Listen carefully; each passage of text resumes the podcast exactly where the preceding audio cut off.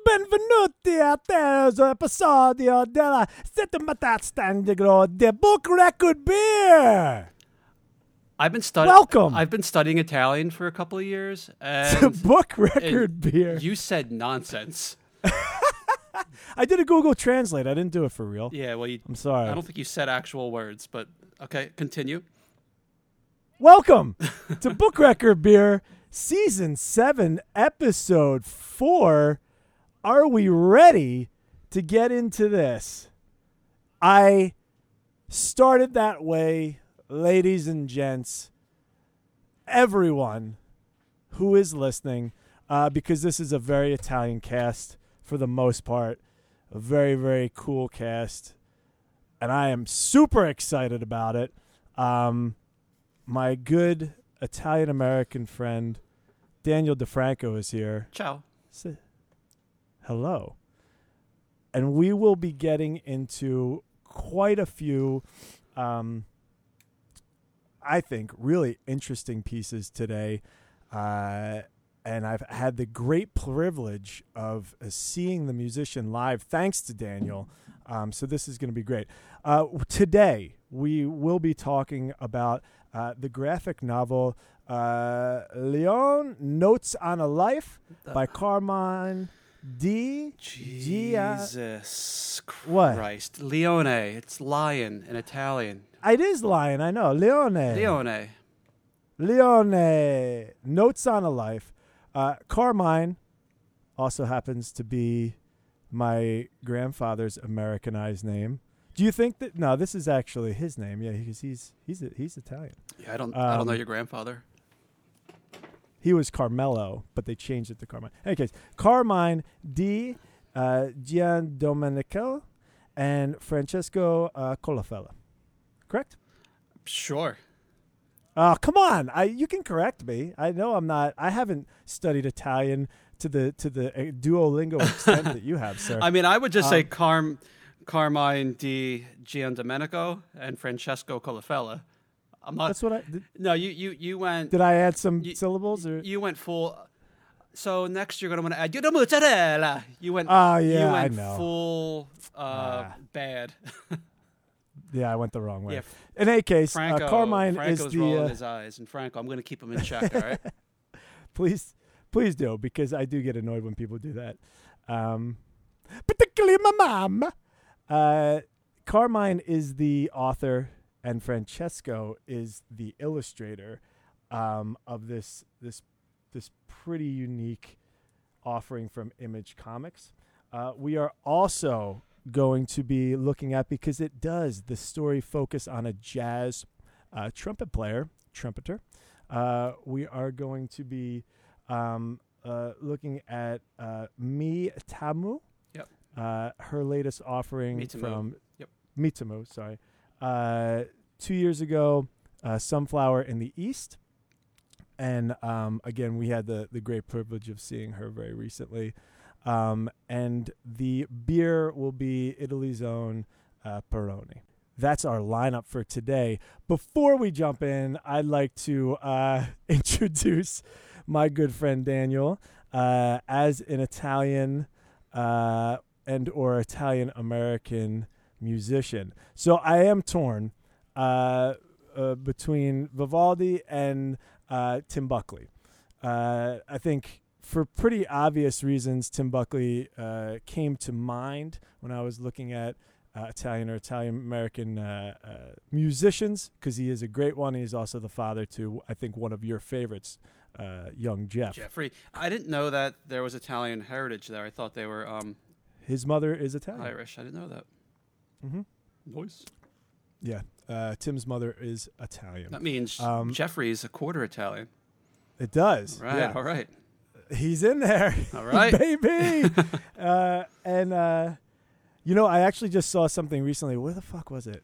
It was something where somebody said uh, he's not Italian, he's Sicilian, and I was like, oh, what? Since when? uh, but in any case. Um, yeah, I was and and Vivaldi. Honestly, dude, the the reason I took a uh, Baroque uh, music class, Mhm.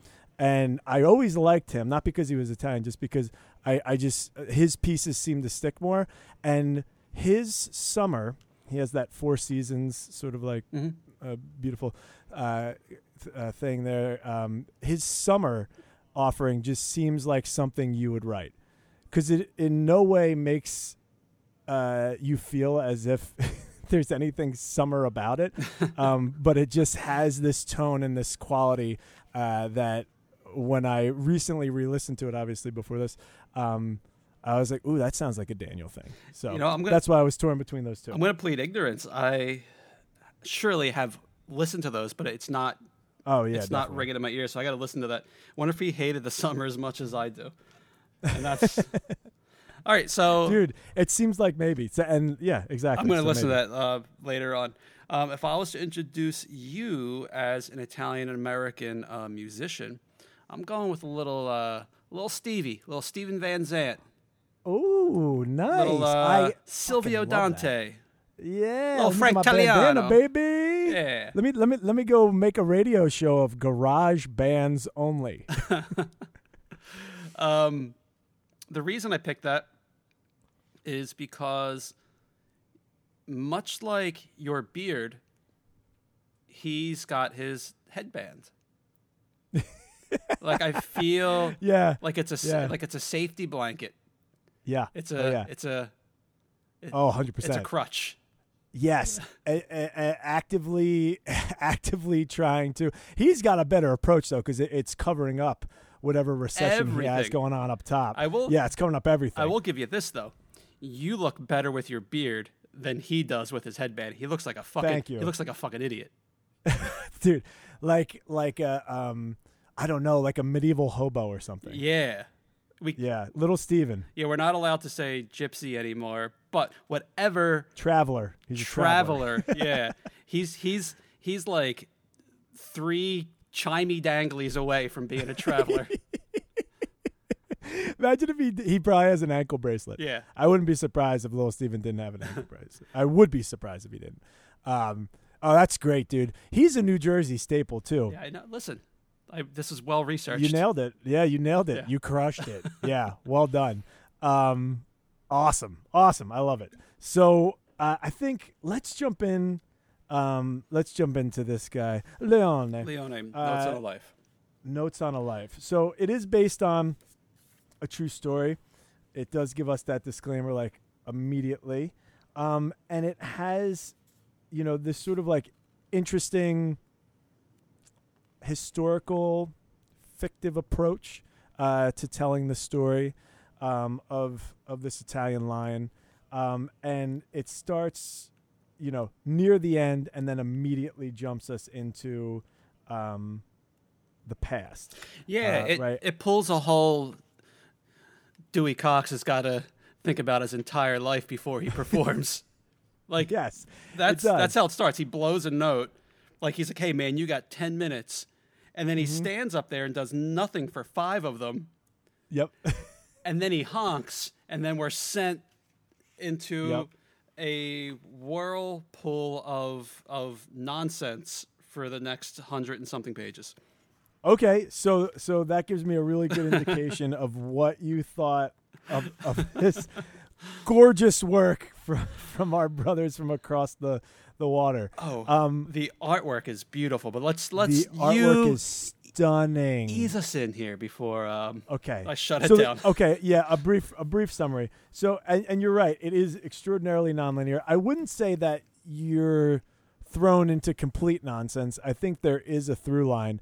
Um, and it's sort of all these touchstones of not even major points in his life, but we get a sense of what turned him into Leone Mhm. and and and sort of like moved him to these extraordinary acts because we have a guy here who um, relentlessly pursues a dream, but who's also like like undeniably tied to uh, his home, and there we see that there are these things that just are are are stoke a really I think enormous passion in him. And and and there's this central theme of of him being torn between these two worlds because in America he is, it's not like he's nobody hmm in Italy and then goes to America to be somebody. He's just who he is. And because of who he is, he becomes this sort of larger than life persona uh, everywhere that he goes. I mean, I think that the artists uh, do a great job of making this clear with the juxtaposition of him sort of building the skyscrapers hmm um, and that kind of thing. And I, I, I like that, you know, and we and we near the end find out uh, how and why he was named uh, the lion, um, and and and the fact that when he's older. He's still doing these grand things, and he hasn't lost this central essence of who he was. It actually reminded me a little bit of um, uh, the movie Stand by Me and River Phoenix's character Okay. that you know what I mean Yeah. where you, you you have this this guy who's from a particular time and era and family uh, that has you know th- this this heart that is super strong and and and has what seems to be a true north um, but he he also is you know very much into living and and he chooses to live sort of um, precariously for lack of a better word you know I mean, uh, Um, that's that's fine. I get that. That's a good. yeah Yeah, it's a good and- likeness. Yeah, I, I think that one of the most striking things about this was um, it really like the art and and sort of the nonlinear narrative where a lot is left to us. I mean, if you if you totaled the words here, I would really be surprised if we if we cracked a couple hundred. Oh, I think you saying leaves a lot left to us is a massive understatement.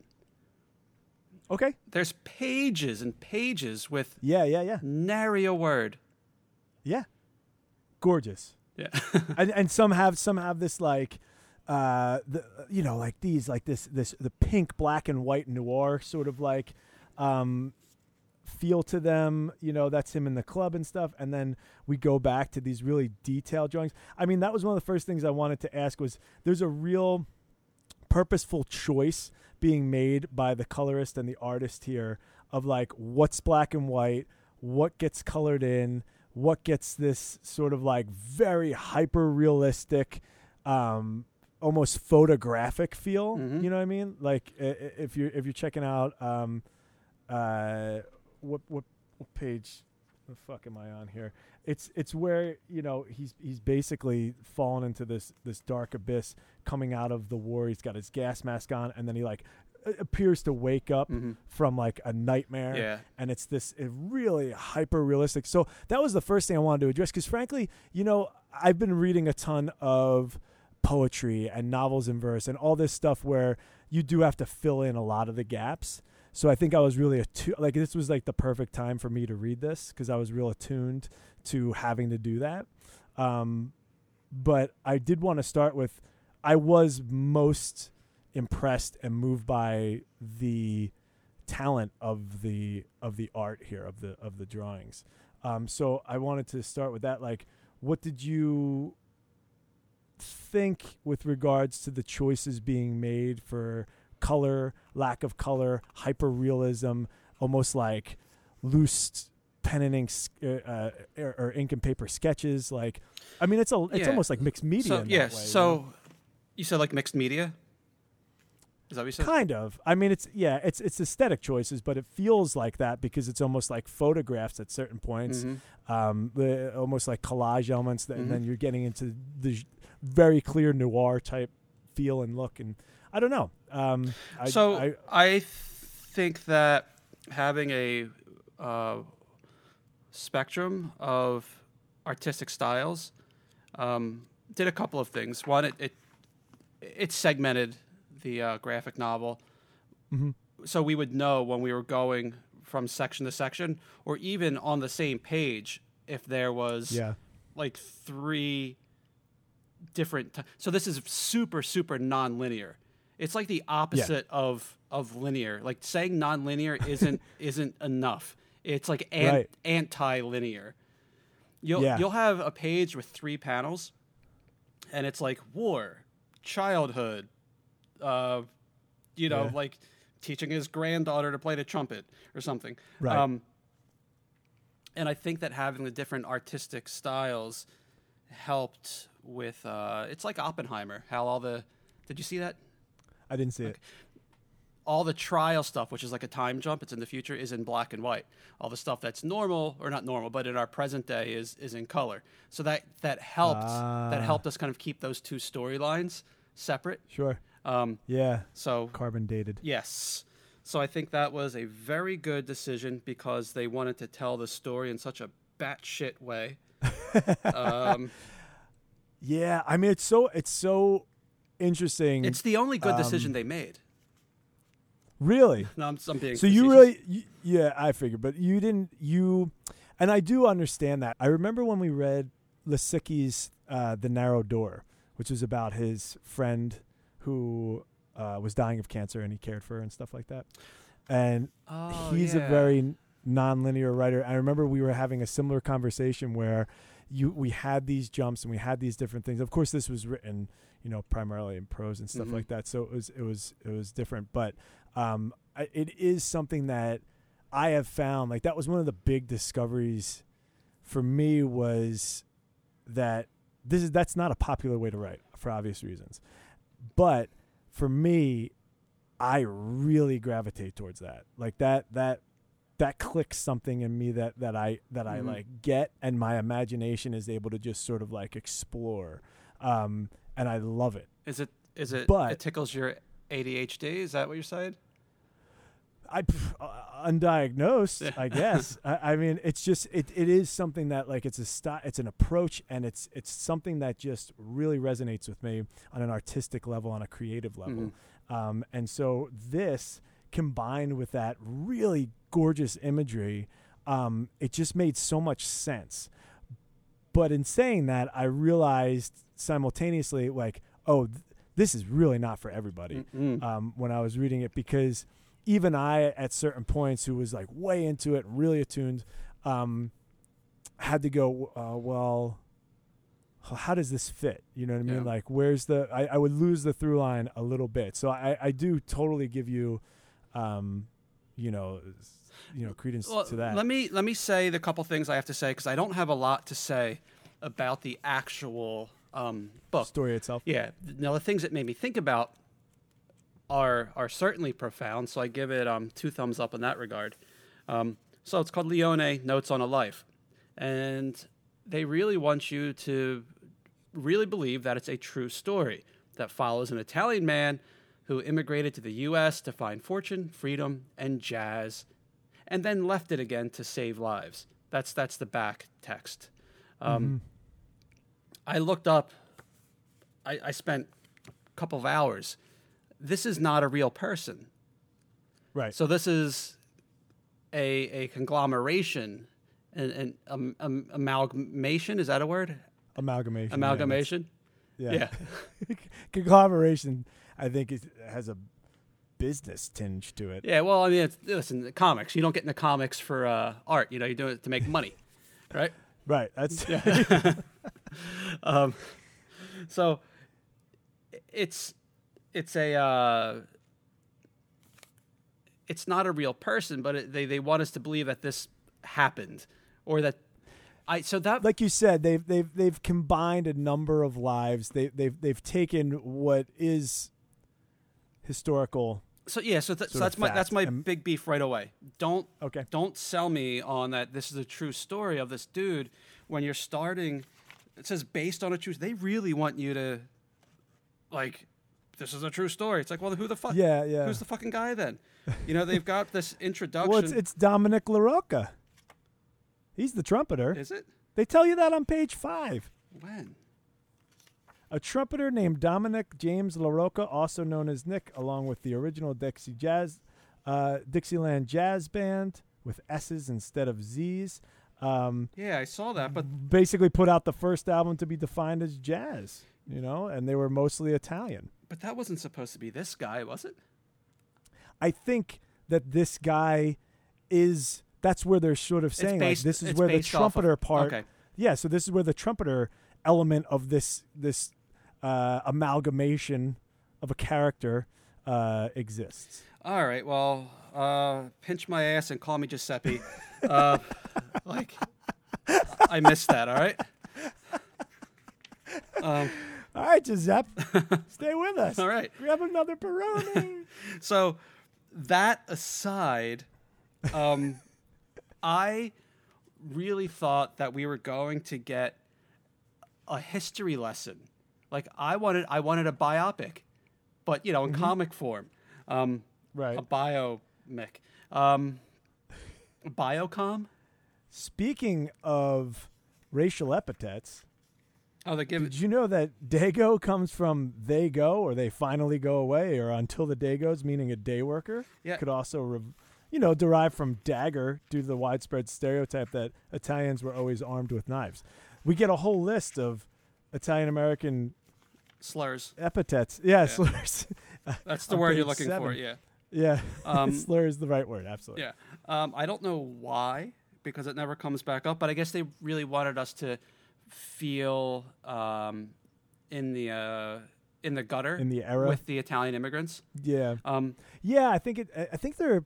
I don't know. Have you noticed that sometimes there is this weird thing with uh, the Italians and the Irish that like they they want to remind the world that that they were spat on too yeah. when they came to America. I I don't know if you've ever gotten that. I remember that from being younger and and different relatives and stuff like that. Like like you know when I don't know things would be in the news or something like that. They would they would they would have this urgency to to and the Italians particularly I felt always were like well we were able to whatever Mhm. you know they had they had this a strong sort of like misguided pride that you know we we were able to to to to get past this this nonsense and and then you know of course they they they become the the uh doing the same thing that was done to them you know yeah. what I So mean? what, The- what you're saying, I, I know exactly what you're saying. Um, and when I was a, a young man, a young boy, a child, I remembered um, those kind of whisperings of things, and it, Yeah. it didn't really come back to me until maybe uh, actually a couple months ago. I was looking up the history of of some Italian slurs, and it, it sent me on a rabbit hole. And Italians were in the early 1900s when my family came over here. Uh, I think when yours came over, right? Same time. yeah mine's mine were like um 1920s Yeah, mine's l- super late 1800s. So they traveled back and forth a bunch, and then they finally like oh shit really settled. braggadocious Yeah, in like 1910, 19 like we're in the 19. taking America vacations look at these guys look at the Francos well, not just like one of the people. I don't. know. Who knows? Maybe like someone was sick. They had to go back. I don't know. oh um, right yeah yeah yeah sure make me feel bad And listen, um, this is right from the text. Hold on, hold on, all right all right hold on, all right hold on. I'm getting the page. Hold on, hold on. Where's it at? you looking for the slurs No. the cost of the ticket for America was lower Oh, yeah. than for a train to Northern Europe, which highly favored a mass migration. So, not braggadocious. right they're, taking yeah they're taking the megabus, no reserve seat. You know, Yeah, yeah, yeah. They're going up to Chinatown, baby. Yeah. um, where was I going with this? That Um, was a reference to the bus that goes from, from Philly. China. Yeah, it's super to cheap. Chinatown. You just show up. It's very cheap. maybe maybe you get on. there's there's a chance that you Maybe won't don't. make it. Yeah, Yeah. There'll be another one. Maybe though. you're in Jersey that night and you're still there in the morning. Yeah, but there'll be another one. Maybe It's coming along. it's the Fung Wah bus, isn't it? That's what it's called. Uh, I'm not sure anymore. I know they. Sh- I know yeah. they shut down a bunch of them. Anyway, um, so in the early 1900s, when that mass migration of Italians was coming over, they were super, super um, marginalized, and Right. there was not much of a distinction between Italians and Black Americans. Um, Right. now, Italian Americans, they eventually learned or they assimilated to present white because, I mean, that's a thing that's, Oh, that's absolutely. relatively easy to do because their skin is, is white. The point is, there was a time when the Irish and the Italians were all looked down upon. I don't know who's Right. looking down on the people. The English, oh, just the Welsh, the Germans. them. Yeah. Any no anybody that could speak English. That's why the Irish then looked down on the Italians Yeah. because the Irish were able to speak English, so they became sort of the enforcers, basically the police force for a lot of these industries that were run by the English. Right. And so then they fucked up everybody below them, and they were sort of literally like the muscle for the English. Yeah. And and and because they spoke the language, they had a leg up on everybody else. So that was their out. So so so that component of the story, I thought when it, it made me think about that, that was the most intriguing part of like, oh, there's this history. This guy couldn't just come over and like blow his horn or get a job. He's got to get a job like doing like the deadliest thing Yeah. that anyone exactly. He's got to like Yep. go build these skyscrapers, and his friend's like, "No, you don't. Like people, like people are dying doing this. You're gonna break your back. You'll never, A lot. yeah, um, Yeah. You'll crush your hands, all that stuff. And you're a horn player. Why are you gonna fucking do that? You know? Exactly. yeah. So Yeah. No, that's that's that's a great point. I thought that that was probably the most um, compelling thing, just thinking about my own heritage of what my family had to deal with when they came over here. And when I look at the 1920 census, 1930 census, and there's like 18 people living in a little row home in South Philadelphia. Yeah. I'm like, Jesus, you know, like you look at it from Yep. 1920, it's this amount of people. 1930, it's like, oh, they're still there, but now they've got their wives or husbands, and then maybe like their kids. Like, what? The, where the fuck are you sleeping? yeah. Oh yeah, dude. Like they're taking shifts. Yes. Mm-hmm. Yeah. Yeah. That that that always amazed me Can I can I Um, finish? to no end. Just Yeah. add on one more thing. So No, I'm just co-signing. Yeah. Oh, I appreciate that. Thank you. Um, the f- through that struggle, all all oppressed peoples somehow found time to create art, whether it's Mm. you know field hollers, the blues, you know, it's turned to jazz. Um, Mhm. Whether it's um, you know art or or I guess in this case jazz, which is you know still uh, music. But I think that that's Yeah. that's that's worth noting that. Um, I mean, even what we're fucking holding in our hands, right? We're we're marveling at the the the the graphic art here, right? Mhm. We're we're and and it's literally coming from uh, in Italian, and and I, yeah, I I think it's I think it's one of those things where to make sense of things, to to be able to um, find relief from a lot of this bullshit that you're confronting day mhm. in and day out. You know, uh, it's it's it's our cave painting. You know, it's it's Yeah. it's what keeps us it's what keeps us human in a re- in a really big way when we're being you know inhumane to one another. Mhm. Um, I yeah, I think I think that's a fantastic uh, a thing to recognize in this, and and I I definitely like. I I don't, also don't want to downplay like the reality of of war that's at the center of this too. You know, like I'm glad you brought that up because I have a I have a thought on that. Go for it. Yeah, I got the I got the um, lead singer syndrome this cast. Sorry. Right. I hope you had I, Take it away. I hope I hope you had nothing to say. um, I thought I had nothing to say. Um, Yeah, you you uh, sort of prefaced it. With I know, that. so so let me go. uh, if uh, listen, I'm not too uh oh crack it, crack it, nice. Uh, it wasn't a good one. I'm a little rusty on my history, but Leone goes back to Italy during World War II to fight. Right. Now, if I right. recall, Italy was of the Axis wait, wait, wait, wait, wait, up wait. until No, he goes back to world for World War One. See, but here's the thing. Here's the thing. Here's the thing. no. Welcome, right? welcome. He's our Wel- welcome to the first New Year's Jazz Club contest, 1940. 1940. Well after he's gone and come back.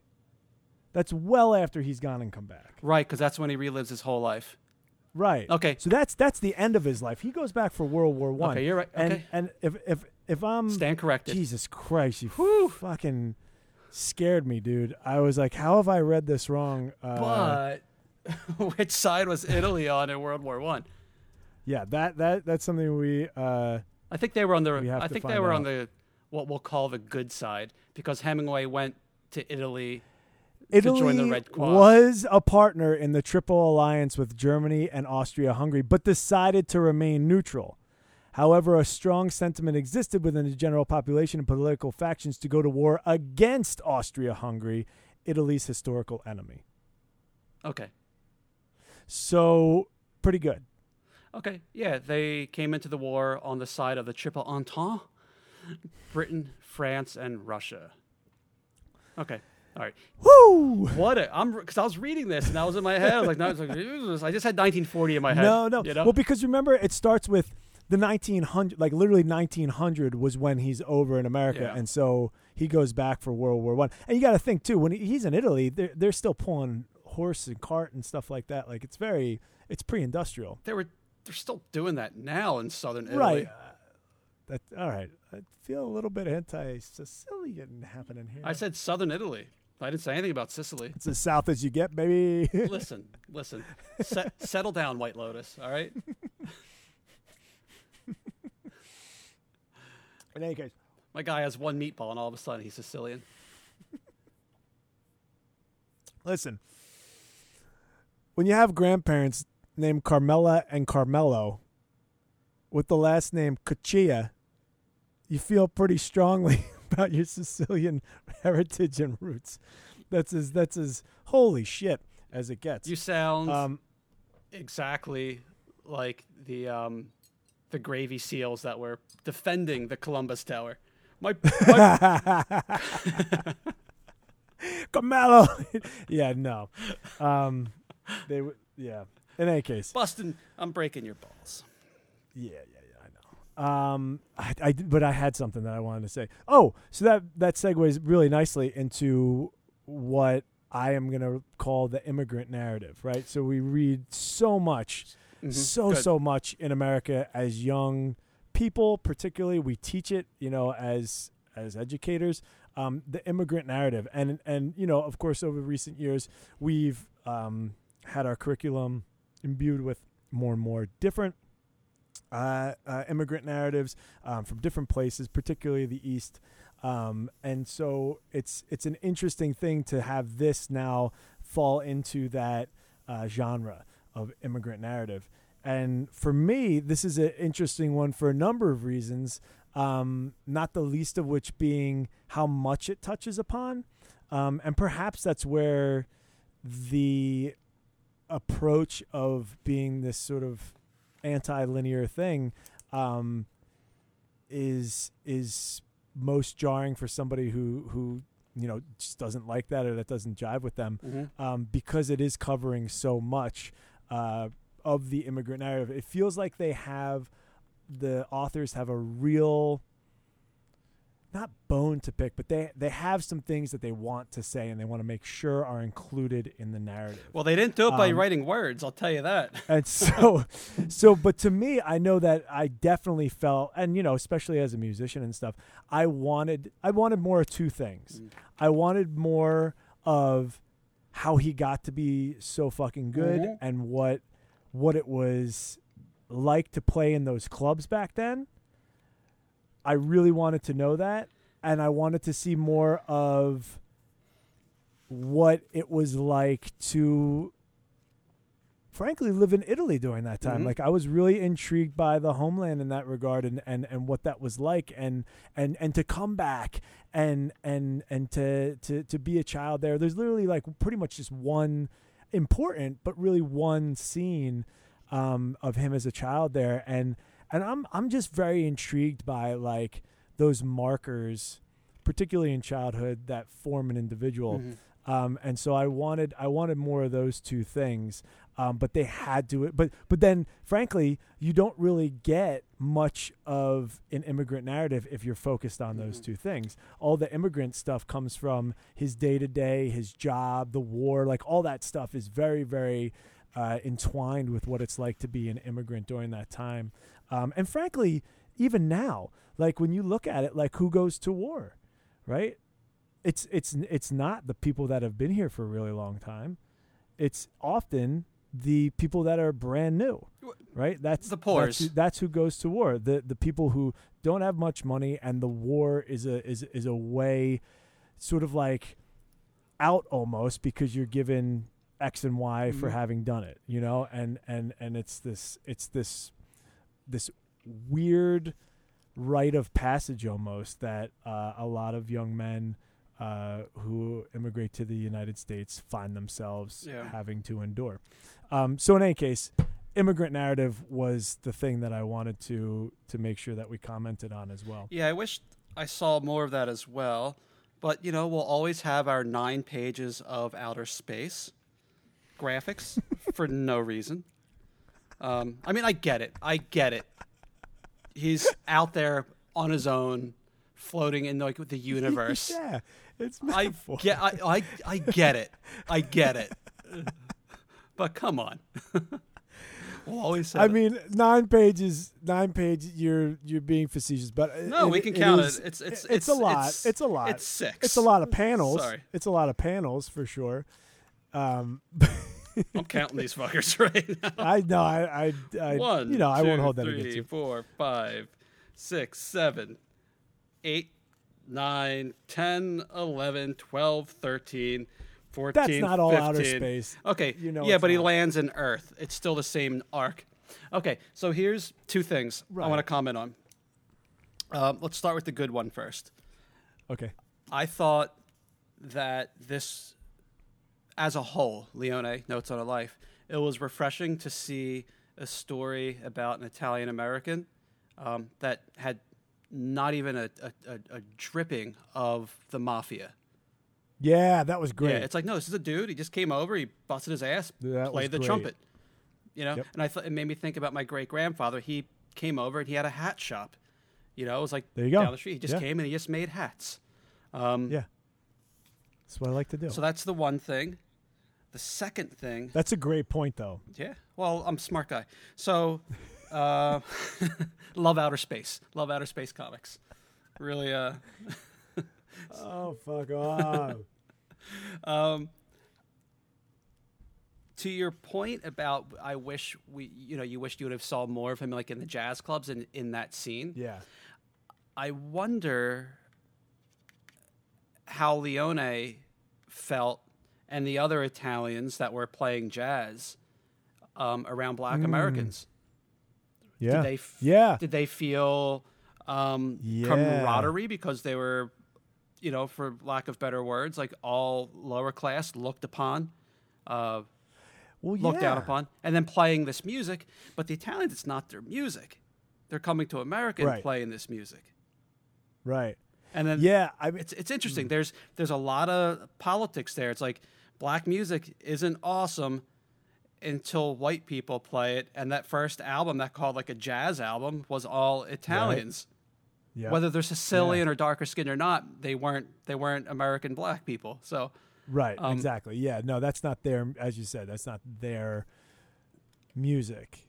I but the but but it it's interesting because it also speaks to that larger idea of music and yes, it does. finding your tribe in music Mhm. and you know like I mean, the first time I heard Gogol Bordello, that's a Ukrainian man I, I, playing his country's like very very well guarded you know folk music Mhm. essentially to to a, sort of an American punk backbeat I that felt like my music Mhm.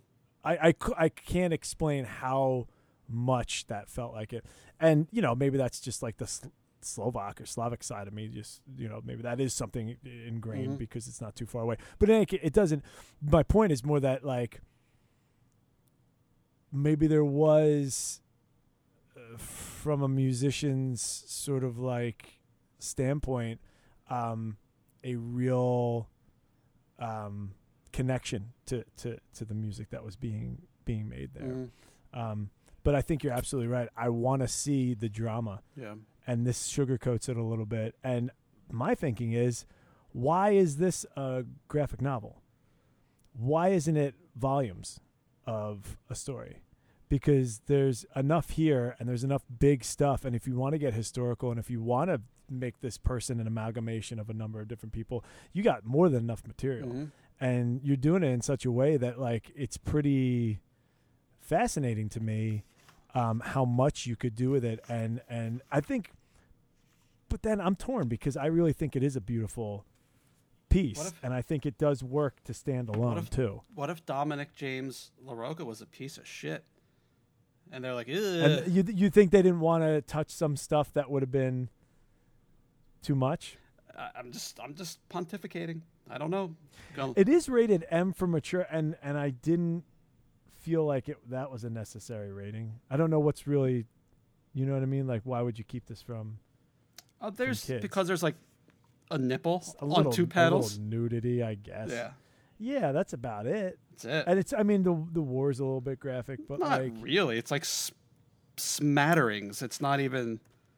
yeah, yeah, yeah. I I don't know. I don't know. I don't know. That's um, talk to the um MPAA, whoever, whatever the rating system is for. uh Yeah. Let me look up. Do you think if I just Google up was Nick LaRocca a piece of shit? What do you think? Um, yeah, I don't know. I I mean, my my major. I mean, the, the the author has done a lot of stuff for for Marvel and stuff like serialized stuff that you know um, he's done, and maybe this was just something that was like a passion project of sorts, and they they got to do the one. Um, I mean, Image is is a pretty cool. Um, a pretty cool publisher. Like they have Philadelphia is on that, Mhm. um, and and you know like uh, Saga is another one. Like some there's some pretty big ones on on there that are are also pretty cool and some Yeah. some more indie type things. So I don't know, but um, yeah, I I as far as the immigrant narrative goes, to bring it back to that for a moment, I I think that I did want to see some of that other stuff explored, but I think that this sits nicely in in sort of almost like a bite-sized look and if you're interested you can you can pursue more um as we're as we've been doing and Mhm. talking about and and you're doing right now to to see if LaRocca's a piece of shit. Well, I'm looking it up right now. I'm I'm actually going to go down a rabbit hole, not um on air. Please not now. Yeah. No, but here's a little bit here.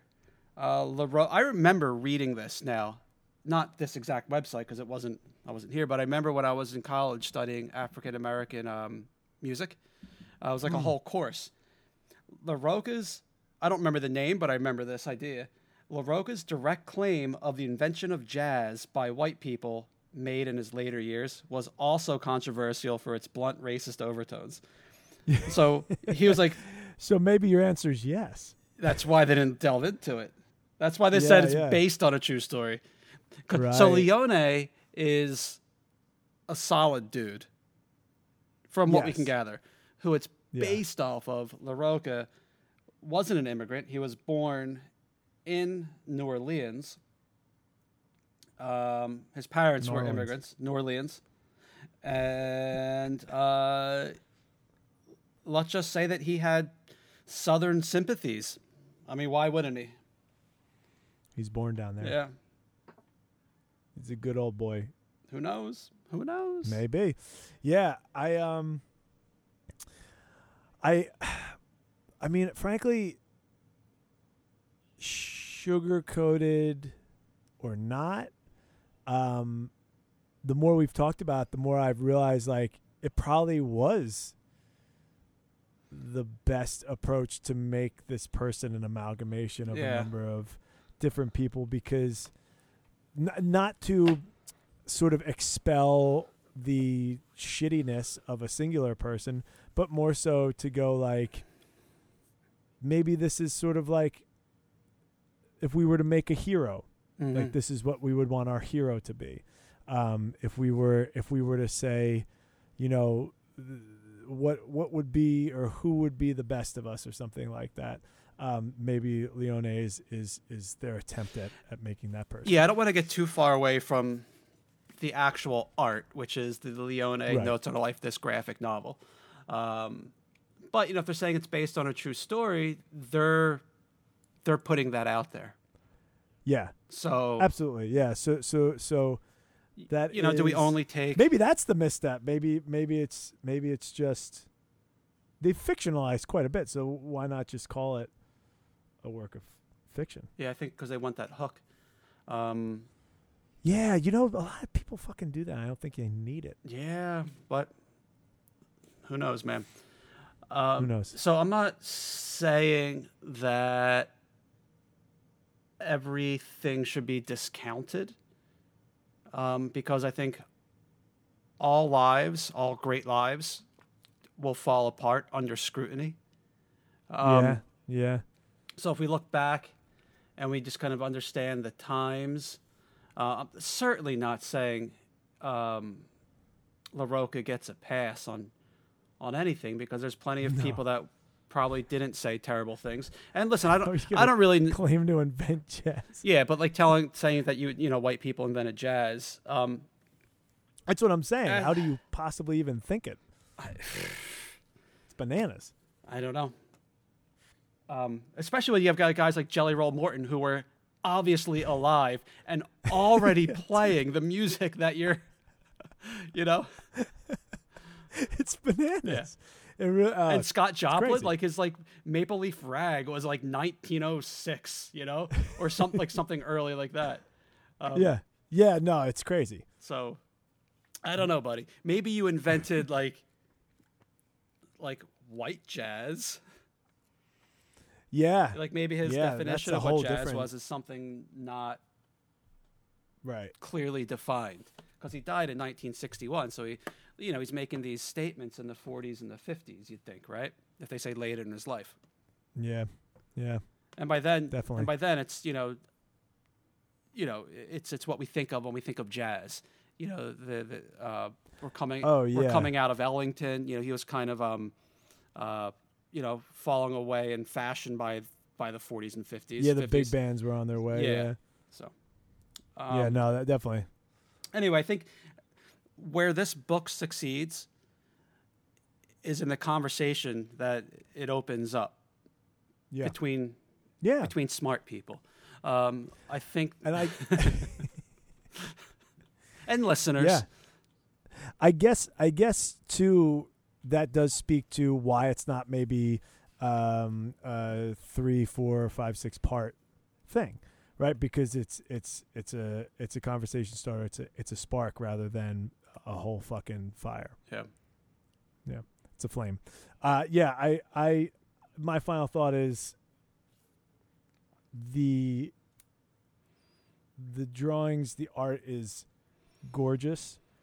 I really like the nonlinear narrative, and I think that, to your point, which is one that I can't believe I didn't like make a note of, but is really important. It's a great look at the Italian American immigrant narrative without the mafia Yeah. or any sort of real criminal activity whatsoever, you know? Um it's a it seems like a yeah, a, a, a super interesting story that that doesn't have the explosiveness, the incendiary nature of throwing the mob or like, you know, sort of indiscriminate killing into the story to to make it sell. Yeah. It focused. I mean, it didn't even really even focus on the music. It just focused Right. focused on the the humanity of this person's life. Yeah. Uh, what I mean by So humanity, it- yeah. like he was a real person. Like they Right. made you feel like, you know, this guy's at the end of his life. He's he's honking, and um, you know, he's just thinking about when he was a kid. He's thinking about the people that he loved, the people that he had to leave, the things he had to do. Um, it's all really big fucking stuff and it's so appropriate Mhm. for now because it's like not to mention this is a pandemic book so like that's kind of interesting in and of its own right you know Mhm. what i mean like but also what do you ex- Yeah, like- explain that? What do you mean by a, by a pandemic book? Well it comes out in 2021 right Yeah, like December, right? Twenty twenty one, I think. yeah and and so you have you have this obviously being i would imagine written and and drawn through the pandemic Yeah.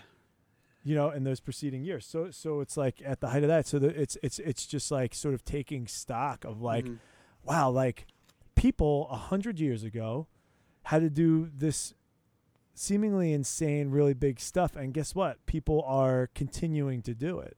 Um and it's it's just you know making these enormous choices and and what's the what's the end result? Like maybe you're not remembered.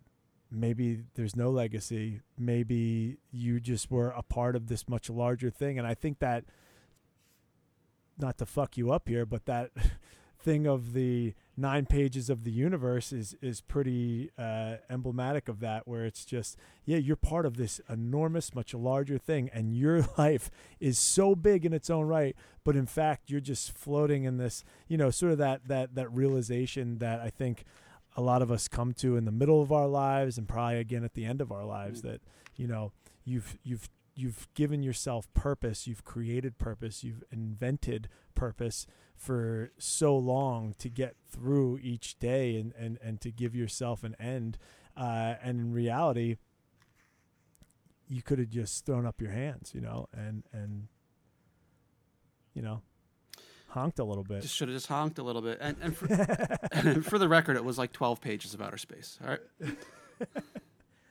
i mean if you're gonna make a point Yeah. 12 pages I th- is i think enough My final thought artwork. Fucking incredible. I love this image that I'm holding up here. Uh, maybe we'll put dude. that on our new Instagram. We'll talk about it a little bit. Um, yeah It's just this, it looks like the cover of like an old jazz album, but like comic style. that's that noir sort of noir sort of uh section yeah, It's a lady playing an upright bass. It's um, black ink instead of it's not black and white. It's black, purple, uh, red a little bit of white, and then just the red is the accent in her um, hair accessory. yeah Um, It's. I mean, the choices are are. And you know what's so funny is there's so little. I looked up um, the the author, um, and he's done a ton of stuff like Daredevil, Spider Man Noir, like all this stuff for Marvel, and he's done some other project pieces. He's even done storyboards for Scorsese. Right, Scorsese. S- He's the next Scorsese. um, but Francesco, uh, uh, Mr. Colafella, he he's um, he's got like an Instagram. He's a younger dude, but he he's he's he doesn't have like there's not even a Wikipedia about him. There's like nothing really about Mhm. him in terms of like his professional career and stuff. So I found that interesting. There's very that, like, little he's about so fucking. Yes, there is, and you know what? It's you can't get it anymore. How'd you get it? It's I got ways of getting it, right. but uh, The, it's, the uh, mafia. I fucking did, I blew it. we went this long, and I fucking blew. It. The Sicilian blows it. Um, no, it's uh, yeah, it's like back ordered everywhere, um, and so it's it's an inter- I don't know, it's like an interesting thing that that he put out this beautiful work. There's like almost nothing on him, and this book is like hard to find as well. I don't know. any case, I think it's gorgeous. Um, and let's let's move on to some gorgeous music. What do you think? Um, let me do one final thought. Uh, Leone oh, of course. loves beans. That's all he eats in the whole book. You never see him eat anything except beans. Yeah, that's true. That's it. Let's leave that out there. I had a bean burger for lunch in honor of Leone. Well done. Yeah. Nice. All right. That's that's why uh, you've got some cartoon green swaths around you on this, this virtual podcast. Um, so uh, he, me- um, he I means he want means farts, folks. I don't want to mispronounce um, her name again. Can you can you give me our our I, Uh, I'd be happy composer to. I'd love to extraordinaire she's one of my give us some background? She's one of my favorite people. Um, so I met Tammy Wynn at the Spiral Bookcase, which is a uh, bookstore in Manayunk. It's it's our local. Um, oh yeah. um, and I met her, and we were talking about my book, and I found that she was a musician, and she was actually working on this stuff when she was at the shop. Oh, this album. Yeah, I met. Well, Wow. when she was working on the pieces that would become this album. She was putting Right. different groups together. She was butting heads with certain members, and I, you know, went and talked to her or whatever Mm. she was working, um, Interessante. getting all the all the deets, uh, the Yeah, the the hot gossip. goss. Yeah. uh, Spilling some tea.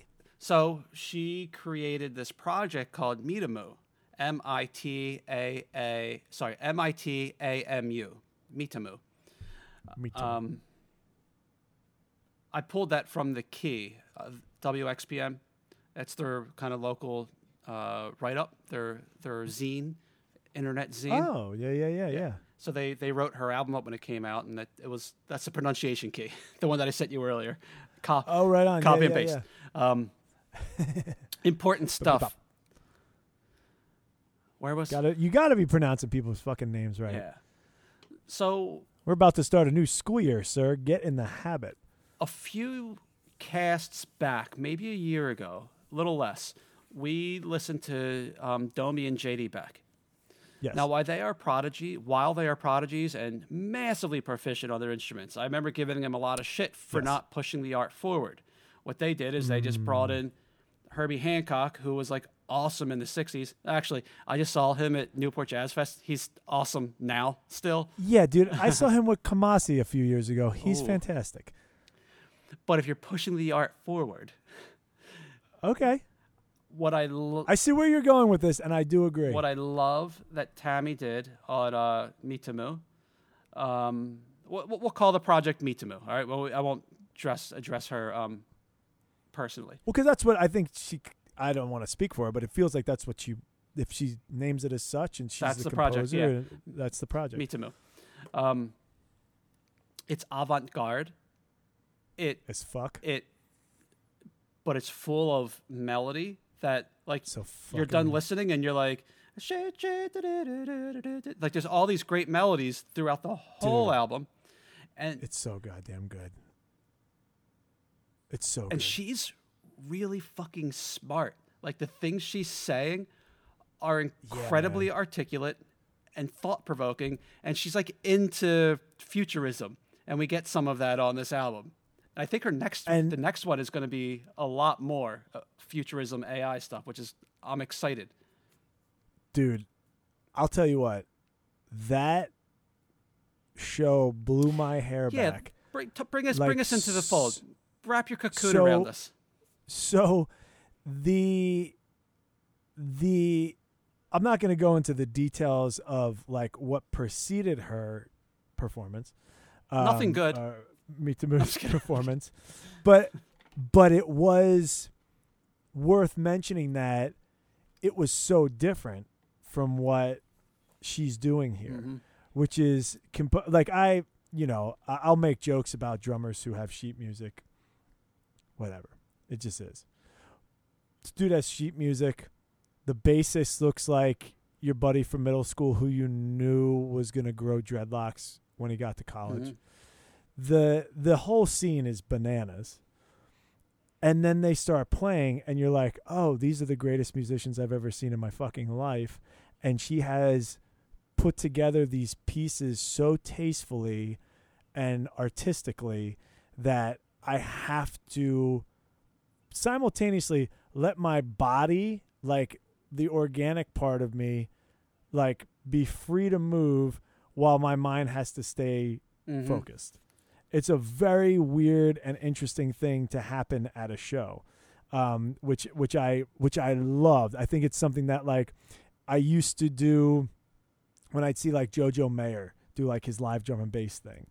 Um, when I'd see, um, well, when I see Kama- when I saw Kamasi, frankly, and and stuff like that, where you're you're you're like rhythmically your your your body's involved in everything that's happening but intellectually you're like processing at a really rapid speed Mhm. what the fuck is is happening um and you're just i don't know as a musician going ooh how did she fucking think to do That? ooh my god she fucking thought to do this and put this here and now she's fucking with her voice Yeah. and she's got this wild what, ass What was that thing? so w- I didn't get a good look at it. I actually really wanted to like get up there after she was done and check it out. Yeah. But they have these things that are essentially like voice modulators um, that you can run your vocals through. Like a loop machine s- almost, right?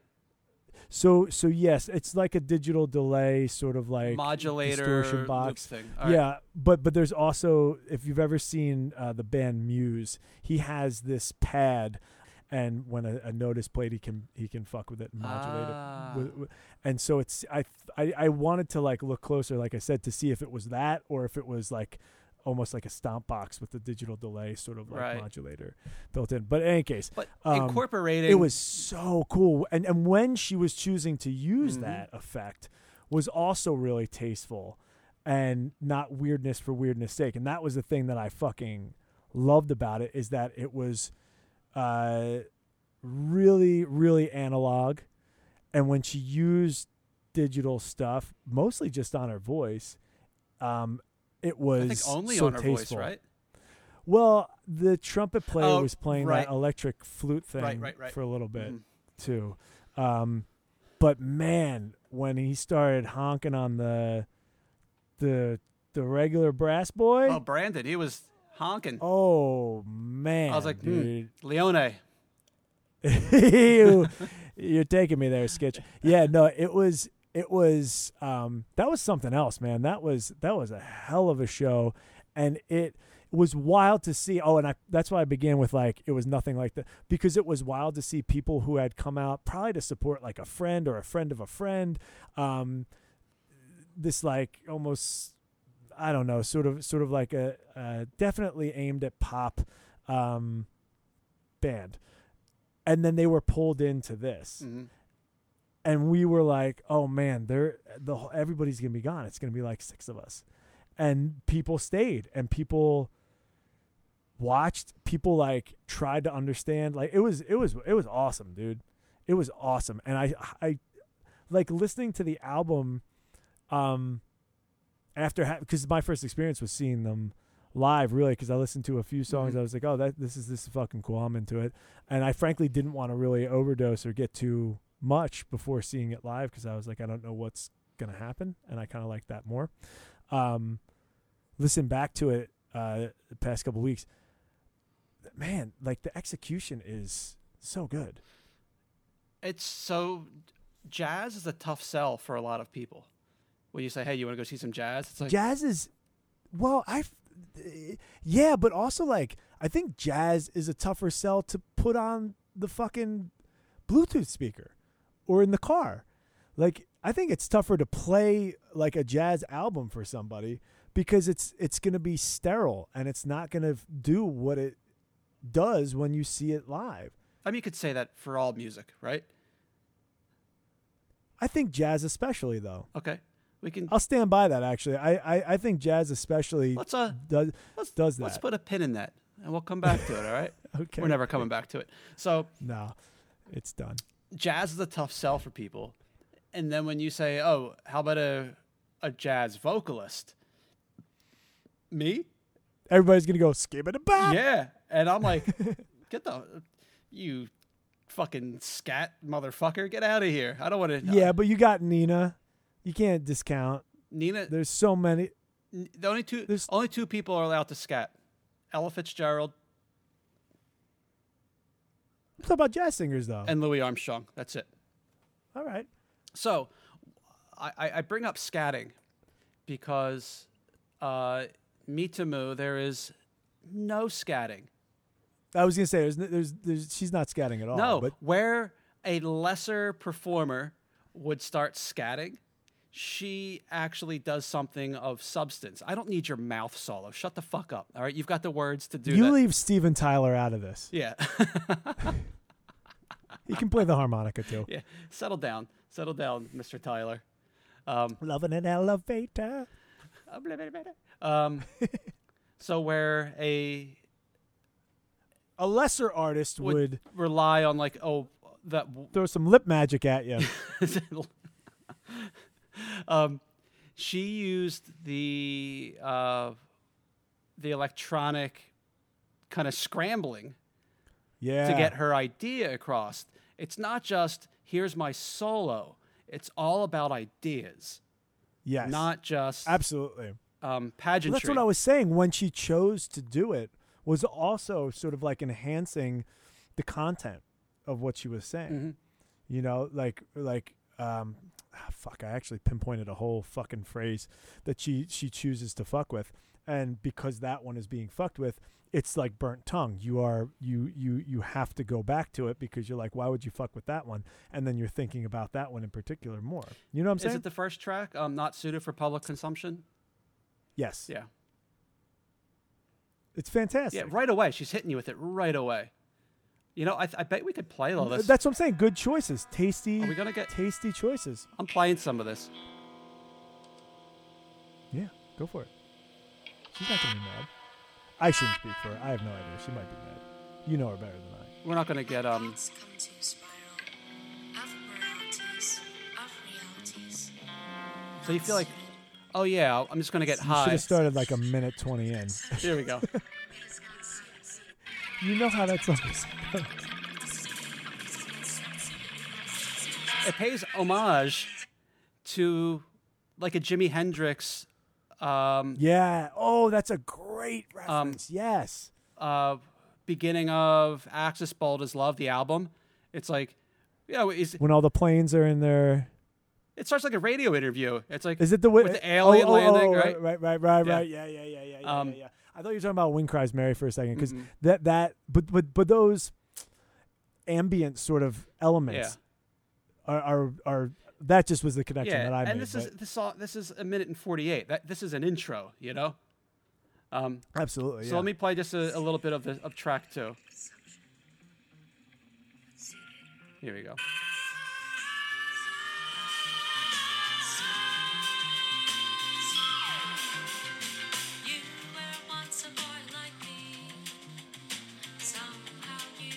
So we had that kind of interplay, that almost like a, a round. We had that not suited for public consumption in the background, as she's singing her new uh, introduction to the song.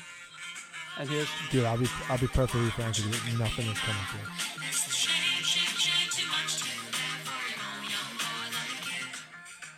okay. Well, it came through on my end, and it came through. I I hope to God that that came through your fucking microphone. Yeah. Nothing came through here. at all. So I would encourage our listeners that if you know, oh, you know, like if you like jazz, check out Mitamu. If you're on the fence, like, well, I don't really want to listen to jazz, and even what you just played doesn't sound like awesome to me. Um, listen to it. Like, actually put some headphones on. Give yourselves ten minutes. Experience something new Yeah, man. because it's exactly. it's all I think what she's trying to do is give an experience through music. It's, it's like sunflowers Yeah. in the east. Like it's Well- it's got this whole like I hate using the word vibe. It's I feel like it's a it's like a clicky word right now. oh but it's God, yeah. but it's got um it does have a vibe. it does. We're gonna say it. I'm going with it. Okay, Why not? It's that's what it is. I mean, you can totally vibe to this. Well, it, you could also like if you if if that's a fucking vibe that you're into, you're gonna be very pleased, dude. Because that's the thing is like like I said, I love when I'm enjoying something, and I see people who were resistant or didn't even think that this might be something that they'd be interested in, and they come back up stairs Mhm. right there was there i saw people who came down because they were they needed to see like get that up top balcony view of the band before them Mhm. came down went straight to the bar we're doing whatever Now, obviously it sounds like i'm just watching people and not the band but like you notice people in a small place Yeah. like johnny brenda's and and i saw like a head turn another head turn i saw a tap i saw up the stairs and that brought such a smile to my face because i was like yeah man like this is fucking righteous and probably the most interesting music that's been played on Johnny Brenda's stage in, in probably months. I'm not saying the, Dude, the best or anything, because there's a lot of great acts that come through. Ah, th- this is the thing, and um, I, it's ironic because my brother and I were just talking about this. Uh, no, it wasn't actually. It was my buddy Tom. Um, randomly going to Johnny Brenda's will often pay off huge dividends. Yeah. I went because of a band name, Brian Scary and the Shredding Tears. Great, fantastic. It was uh, uh, one of the greatest shows I've ever seen. Avant garde, tons of th- synthesizer, jazz, all dressed in Dumb and Dumber suits. Like it was, it was, it was, wa- it was theatrical. Mhm. He had props. He had a tiny TV. All this stuff randomly went because I liked the the thing. My buddy Tom was talking to me the other day. He went and saw, and you will know us by the Trail of the Dead. Randomly Mm. showed up. They were there, blew his whole dome to pieces. That's a well-known right? band, though. that is a well-known band, not the greatest example, but he randomly went, Yeah. and they happened to be there. All right. So hat, Which was my hats point. off to the Booker. To the the. I think the Booker does. I think the Booker crushes it at Yeah. Johnny Brenda's. Okay, so based off of that evening, the opener I was really into. The second act, Oh, they were great, second act was was fine. You know, serviceable. they were exactly what they were a West Philly, you know, um, house show band. You know, they did that. Yeah, yeah, yeah, absolutely. they did that. They did, that, well. Yeah, But then you get these professionals from New York coming down, and it's like, fucking the whole place. up. holy shit. Um, that that dude that that's why I said the Jojo Mayer thing Mhm. because when when I was studying music in New York, you hear about shows like that. It's in this basement the first Thursday, whatever. You know, you hear about shit like that, and you go to that stuff and you go, Jesus Christ, how am I ever gonna be able to hang? You know what I mean with any of with any of this that's going on. Like now I know that this exists. Mm-hmm. So I can't help but think, well, I have to now hang with that. Or who am I? You know what I mean? Like why bother? just just play punk music and play it like pubs. You'll be fine. Yeah, but like I guess if that's your thing, sure, right, okay, but like if you're into this, Yeah. then obviously it has to now become a part of you. No, no. that's what, I'm what saying. I'm saying is, if you want to have no, or you know, if you're afraid of art, then just start a punk band with your buddies, and just play brew pubs in the suburbs. Listen though, this is but this is this this is I Oh man. You got me. But you got somebody. But the uh the, the point I was going to make is in defense of punk drummers, some of your best studio drummers, some of your best drummers on tour right now are are formerly of punk bands. yeah, but they're probably afraid of art, or that's why you said formally. No. That's why you said formally of punk bands. That's why I said formally, Yeah. yeah. Because they weren't afraid of Yeah. art. Drummers are not afraid of anything, really. I haven't met a per- I, I haven't met a rhythm section that was like, "Ooh, I'm not gonna. That's a little too much." Eh, eh. No, they try and do it. Yeah. They might fail, fall on their fucking They're face, gonna but do they'll it. try They're and do doing it. Yeah. It's the guitarist and the front man. They're like, "No, no, no, that's out of my key. Yeah. that's out of my range." Eh, um, tell me No, I'm wrong. no, wrong. you're not wrong at all. I know. Let me let me put this forward though. Put, put, put forth this proposition. I don't think that uh, the lead singer of Mitamu would ever be like, "That's out of my range." I think the weirder, No, yeah. the better. She'd find a way. Yeah, she'd find a way too. That's that. Well, that's that's the avant-garde inventiveness, fucking creativity that I love about and it. And even though everything was, I'll do it. I'll fucking. Fi- I'll figure it out. it wasn't. Give me a minute. they weren't. Sh- Give me a fucking minute. she wasn't playing off charts, and some of the guys were playing off charts, and some of the stuff the is. drummer had charts. And I think the keyboardist had charts. and the bass it. player had one too that he was looking over. Oh, I didn't. But see these that, these yeah. are like session guys. I think dude. They I- were. The bass player blew my whole fucking brain apart. They are her band, from what I was looking looking up. They are Mitamu, and I think um, Tammy's worked with them before. But they probably they probably had another gig, maybe even later that night. Someone probably went back to New York to catch the uh, you know two o'clock set at uh you know whatever. Who knows? The Blue Note. Yeah. Yeah. I dude, honestly, out of all of them, obviously she she was incredible and I know knowing that she composed the entire thing is, you know, that's the whole. But the bassist dude, he's so unassuming. When you talk about a dude in in, in white Hanes socks and fucking sandals with corduroy JNCO jeans and God knows what else as a shirt and and he rips it to shreds. I couldn't handle that, dude. That blew my whole fucking brain to pieces. Uh, you know you're going to get some good pot from them too. dude, he was walking around and I just really terribly made the assumption that he was there to see the second band Mm. and then he got on stage and I was like this is why you're an idiot. this is why you're a fucking moron. Not the bass player to yourself. You were saying that. myself yeah this is me speaking Yeah. to myself in an altered state yeah and and and just and just just hating every instinct Yeah. that i had about this guy and he crushed it dude i mean he took that thing for a run hmm like i wasn't gonna he wasn't walking anything he was he wasn't a jog he was sprinting as if there was not even a race to be had that he wouldn't win Yeah. it was it was ridiculous. I dude, I was I was I was really impressed. I mean, what what Um, else are you gonna do when the singer of your band says, "Lace up your hokas, Jimmy"? like, it's your time to shine. You know? Yeah. Holy fuck. Yeah, no that th- this is one of the best bands I've seen live in a really really long time and I see a lot of shows. And that was a fucking treat. Yeah, it was a big treat. Um, the reason I brought up that a lot of the stuff, you know, they had charts and it was composed, is that they were tight, super fucking tight. But there was a playfulness. There was somehow still Yeah. that looseness where if something It wasn't stiff at all. not at all, and that I, That's the mark. it is, yeah.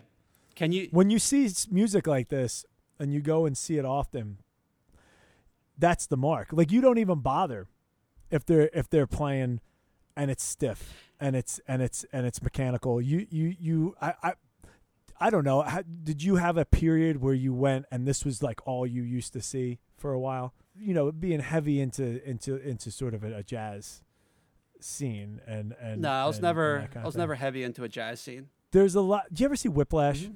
That is very stiff to me. Every That's very mechanical. even the yeah, even the end. I mean, that's like competition. band. even the solo, right? Yeah. that's competition bands shit. Yeah, exactly. And so I think that's kind of what I'm saying is like there's something about the back alley, and and if you're you're seeking out these back alley bands Mhm. for a while, and you uh, you start to notice that there there are these session type musicians and they're they're doing this and this is something where they're good enough that they can make you feel like you're seeing something for the first time but if you see it enough you know you're not hmm do you know what i'm saying No, I, I'm picking it up. Yeah. and and so and so these guys i did not get that sense even though in the back of my head i was like probably but like i didn't get the sense that the performance was giving me that vibe Yeah, they they could have played the same exact set note for note the next night, and Right. it would still seem new and fresh.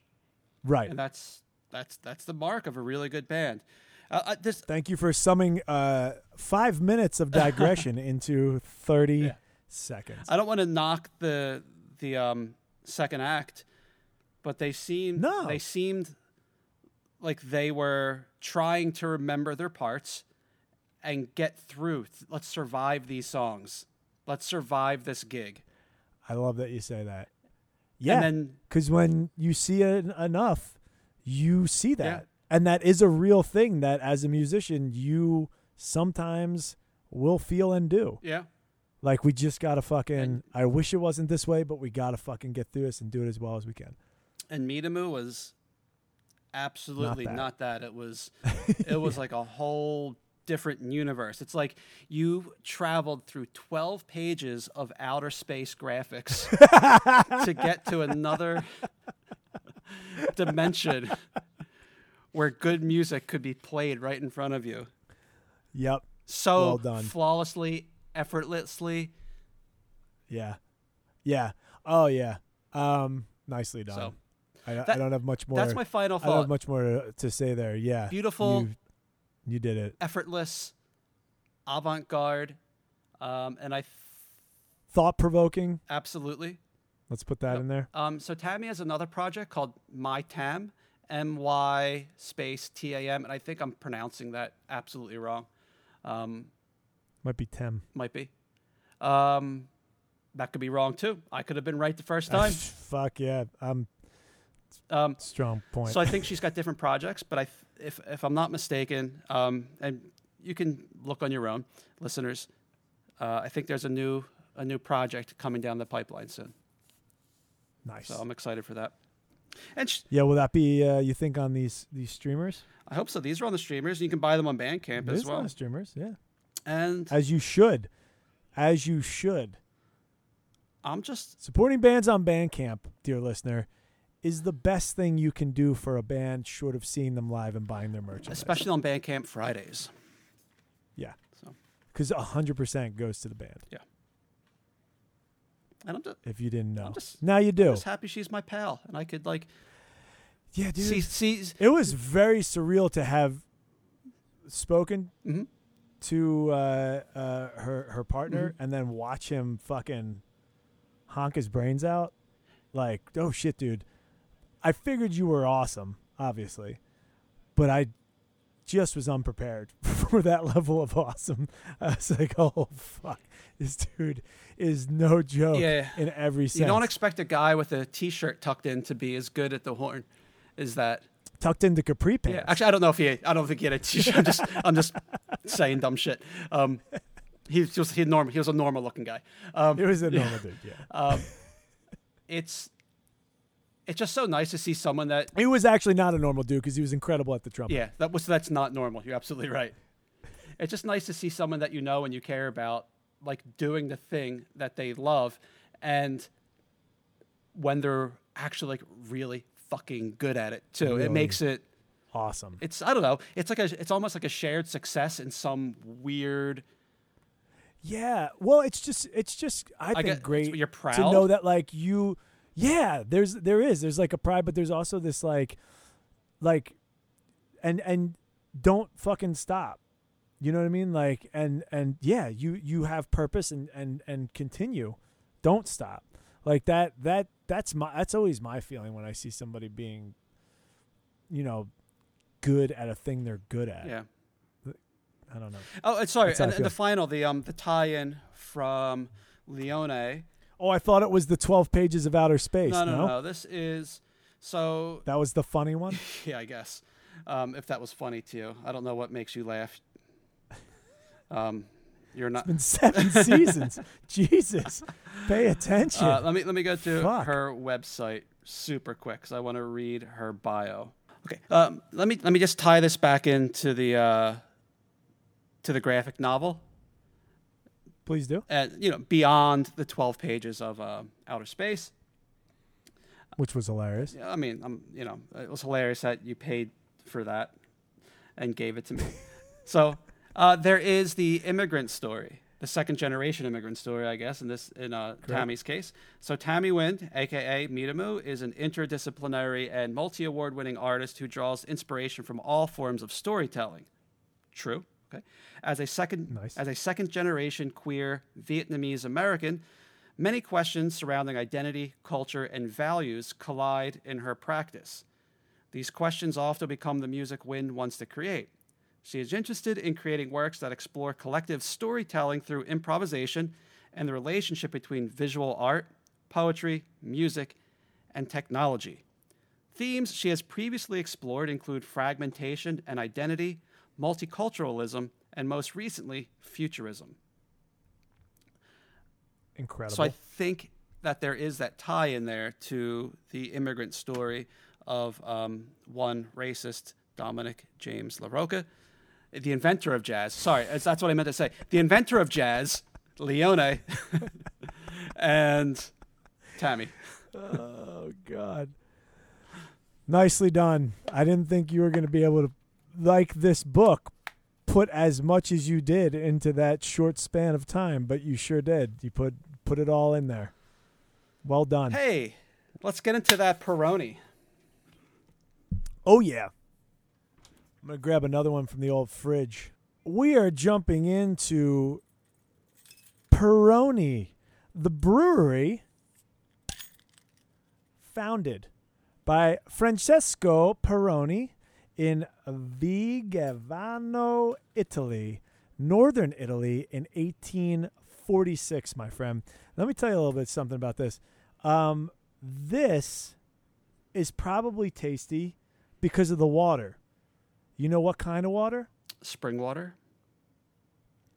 Glacial water. Ooh, Because it's from those mountains up in the the north. old Alps. And so, Yeah, man, and I think that's I think that's why it sort of like elevates itself beyond the standard pilsner. You know, um, it has that I don't know. It's like a a, a crispness and a sweetness, um, and so this uh, honestly is is a fucking fantastic beer. Um, you know, there's this dramatic shift in in in Italy uh, uh, in the early 1900s where people are moving to the cities and they're going out more uh, and all this stuff is happening. And and this beer just like takes off because this brilliant fucking dude had the idea to to just make this very standard but very excellent beer uh, you know 60 years before 70 years before.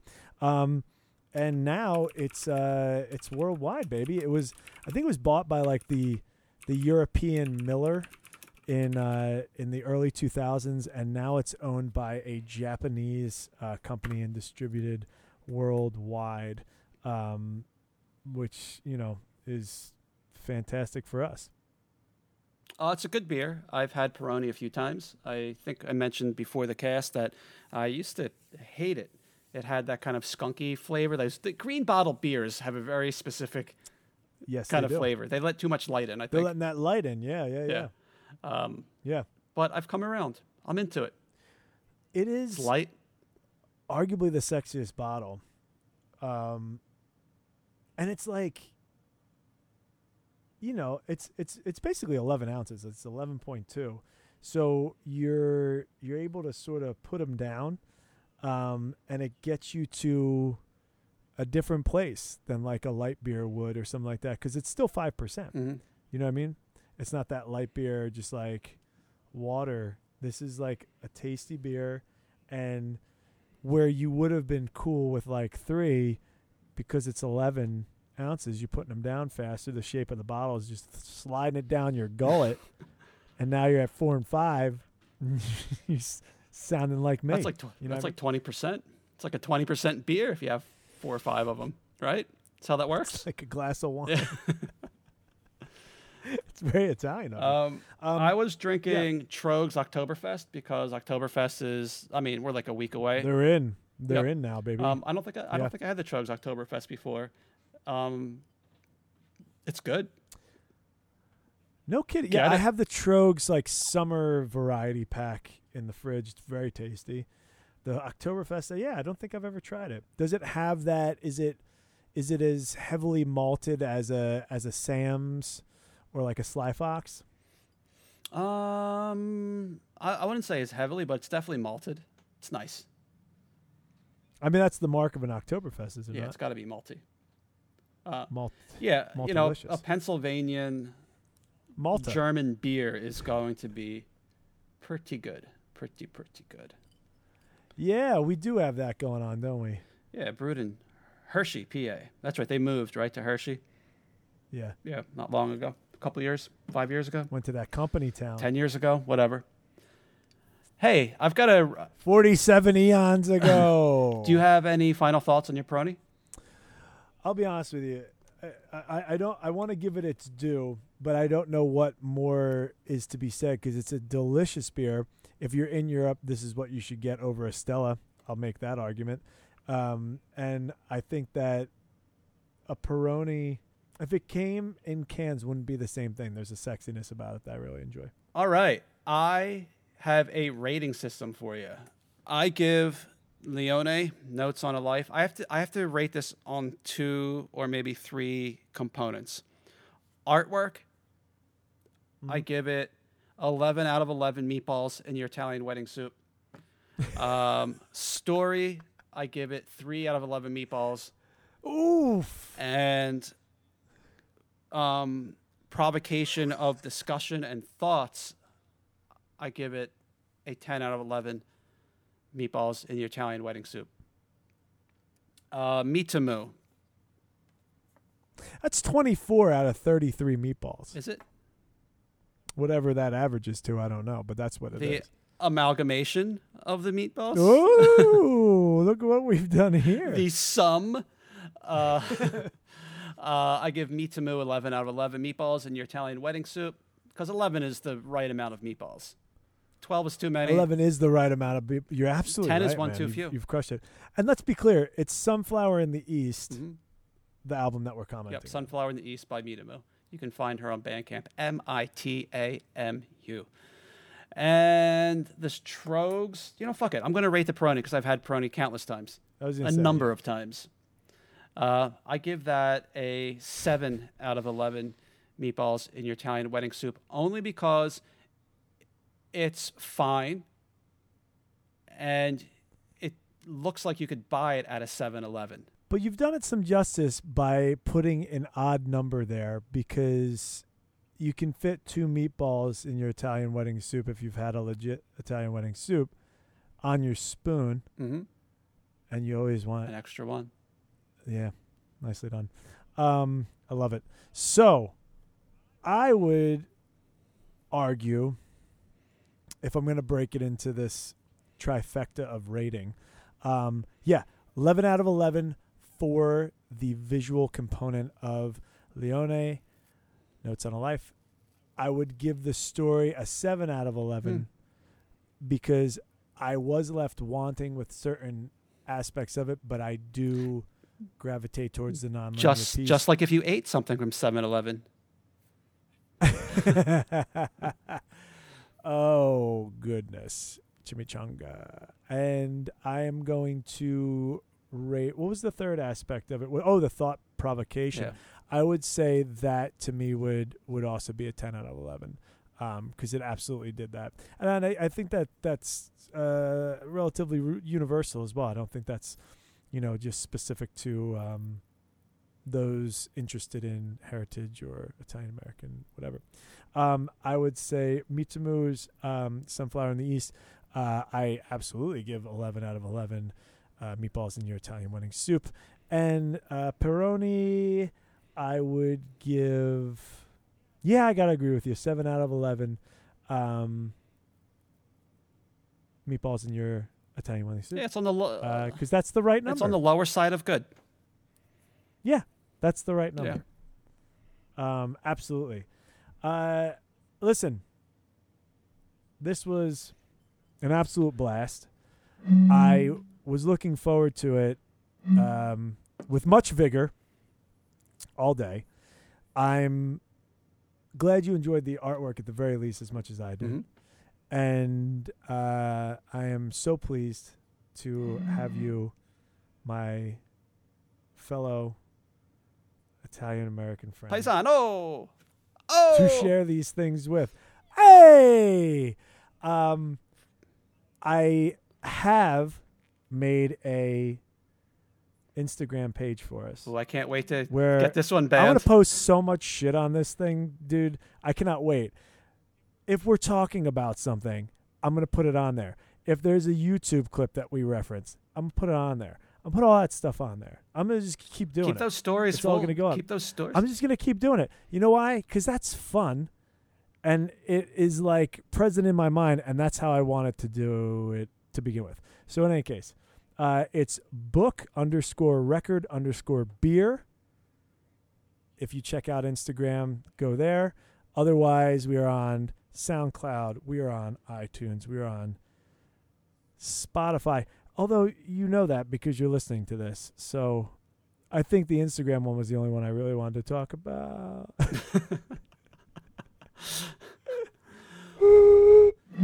what episode was this? We're in like season seven, Season 7, Episode 4. and this will be the final one for this year, right? Next one's in October. Let's start over, fresh. Episode one, no, season we eight. can't be doing I think we've I I don't think we're doing it that way anymore. I think we have to.